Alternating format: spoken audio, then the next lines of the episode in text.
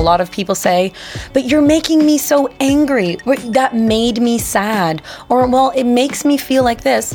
And then my partner and I discovered that that wasn't helpful because, well, I actually can't make you feel or do anything unless you choose to.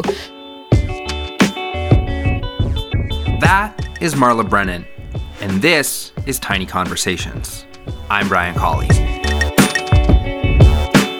Marla is a performing artist, musician. She likes to write A lot, mostly my personal thoughts, and generally entertain large groups of people. generally children. One day, while at her apartment, Marla and I started talking about romantic relationships. She brought up the idea of emotional responsibility, and I decided to record that conversation. Here it is now. I'm very interested in this idea of being responsible with your emotions mm-hmm. and also your perspective on being in emotionally intimate relationships, romantic or otherwise, mm-hmm. where people maybe aren't being as responsible as they should be. Mm-hmm. Well, I actually don't have a lot of experience being very responsible with my emotions. So it's a new thing to me. And it's exciting for that reason because I feel like I'm finally becoming aware of how to possibly be responsible for my emotions. And the biggest way that I can successfully do that is to take my time. So before I, if I have an emotion, to not react to the emotion. So let's say I'm feeling really angry about someone, something that maybe my intimate partner did. Instead of just coming at him with anger, I can take a second, back away from the emotion, and try and look at it, I guess I want to say from a neutral point of view to think, why am I feeling anger? Is it really about the situation or is this an anger from the past? Is this just the easiest path for me to take? Because I realized that I was just going to my go to emotions over and over again. So I wasn't really, I would say I wasn't authentically having my own emotions, that I was having the emotions of my past self. And so you d- you disempower yourself, I think, by playing out your old emotional patterns again and again. Yeah, like I know that all.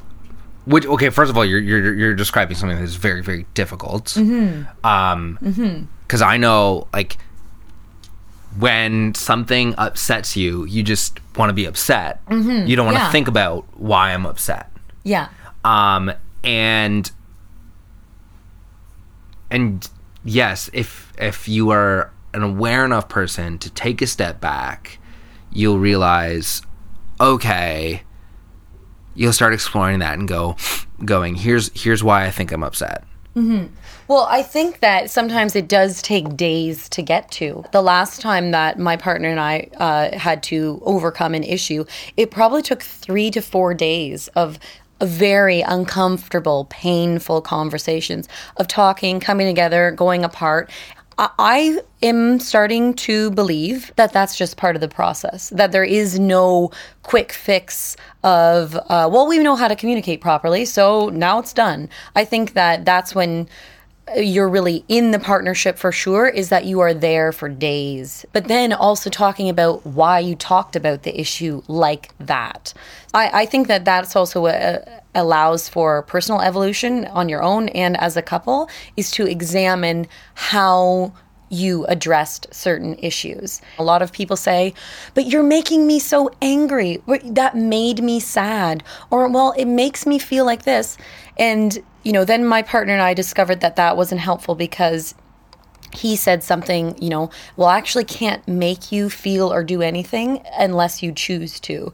So just by changing your vocabulary and saying, saying, well, you know, I'm choosing, I'm choosing to be upset about this, then that makes you take the responsibility for your feelings. So you're not blaming the other person for it. So I think it does have to do with vocabulary and also just extreme patience. And you're like, people are going to get upset, they're going to get angry, they're going to get hurt. Um, it's just a matter of when it starts to escalate, in my experience, to acknowledge to the other, other person, this is escalating. and I don't want it to escalate, or else it just you know it escalates, and um, and that's when I think people can get really hurt, and that's where I think the damage gets done repeatedly. Yeah, I know one of my one of my things that I do is bringing up the past, mm. and Andrea's called me out on it, and mm. so I I know that's something I have to work on. Mm-hmm. Um, but in, adi- in addition, you were talking about things escalating mm-hmm. and and changing your language and saying to choose, which I think is taking responsibility, um, which I think is an ongoing thing that you do have to work at. Mm-hmm. But this idea of, I think the first, I think a good first step sometimes is recognizing when things are escalating and taking a step back. Mm-hmm. And so what are what are some ways that if you are going through that, if you if you've noticed all of your emotional conversations end up at a point of escalation, how do you reverse that pattern? Well, I think that, uh, well, that's a good question. How do you reverse that problem? I think it sometimes has to really do with the partnership. Is your partner, um, you know, is your partner adding to the escalation? So I have a partner who was not adding to the escalation. If I, because I was getting very angry in the past, I, you know, my temper would flare up. I'd have a quick temper. I get very explosive, like hot anger, tears. So how do you reverse that? Um, well, actually, the I believe it was Carl Jung, who is a psychologist, a psychoanalyst. now my facts are getting a little messed up, but um, so he has the term child consciousness is a term that he uses in that when a child gets upset obviously they throw a tantrum and then that's how we learn to get upset and that's how we learn to get attention that's how we learn to get love and get comforted and that that can play out through your whole adult life unless you become aware of it. So I quite clearly had someone say to me, It seems to me like you're acting out in your child consciousness, and now you're an adult, and that is simply not acceptable anymore. So what I had to do was, quite frankly, I had to resist getting angry, that angry. So, I, honestly, that would involve, like, if I was in the situation where I would get really upset, I would have to, like, put my hands over my mouth and just kind of, like, stay to myself. And then I would say to the other person, I am so angry right now. But I'm not going to fully express that because it will be detrimental. So start to recognize how do you react in most situations that are sensitive situations?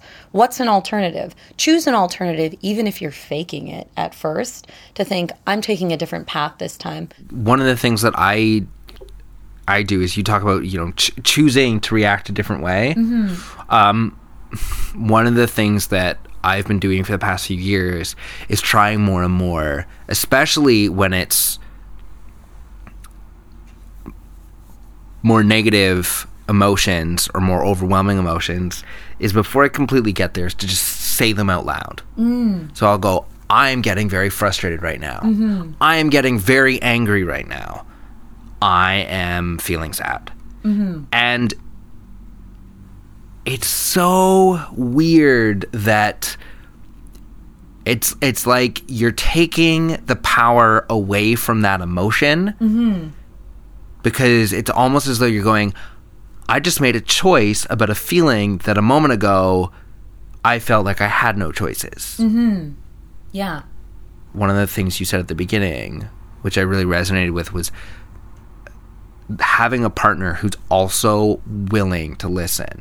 I think that actively trying to find the tools by reading, by listening to things, by, you know, delving into your own psychology that can help you help expand your capacity to be able to listen to somebody else.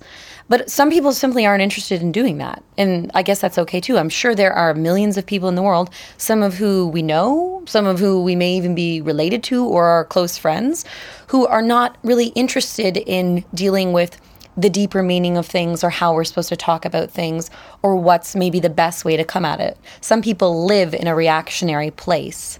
And I think that it can be a real challenge when someone, when two people are in love and they don't communicate in the same way. That I can only imagine that that's somewhat like, you know, hitting your head against a brick wall over and over again, that you're trying to make a little bit of progress in there.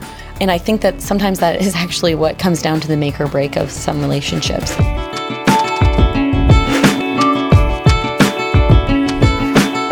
Conversations is a podcast featuring small discussions on big ideas.